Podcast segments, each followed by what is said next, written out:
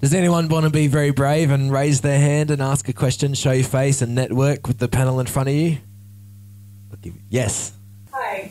Um, I have a question for Elizabeth. Um, as a prac student who's had a few practicum experiences, the mentor teachers that I've had have asked me multiple times, it's not too late, are you sure you want to become a teacher? They've already uh, like disarmed me from the like optimism that I bring, like that I feel like I bring to the classroom. Uh, how do you find the uh, teacher, uh, like uh, the atmosphere in the staff room, and has it affected you in the past few years? Would you say?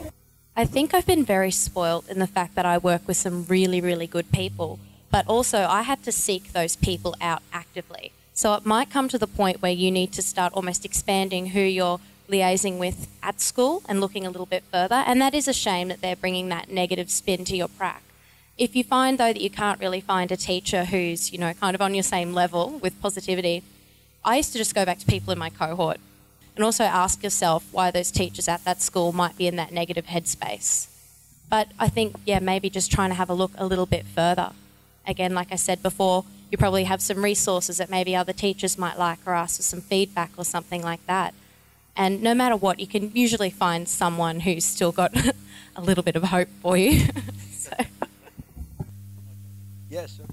Um, it's interesting um, in the college with the processes we have in place to support the uh, the prac students and also the Techie Teacher Education Centre for Excellence students, um, we now have more staff volunteering to take prac students than we can provide. Now, so we had 75 staff volunteer to take prac students this semester, um, and my director of the Techie said, you know, said went to QUT and said, look, send us as many as you can. We we've got more than we need.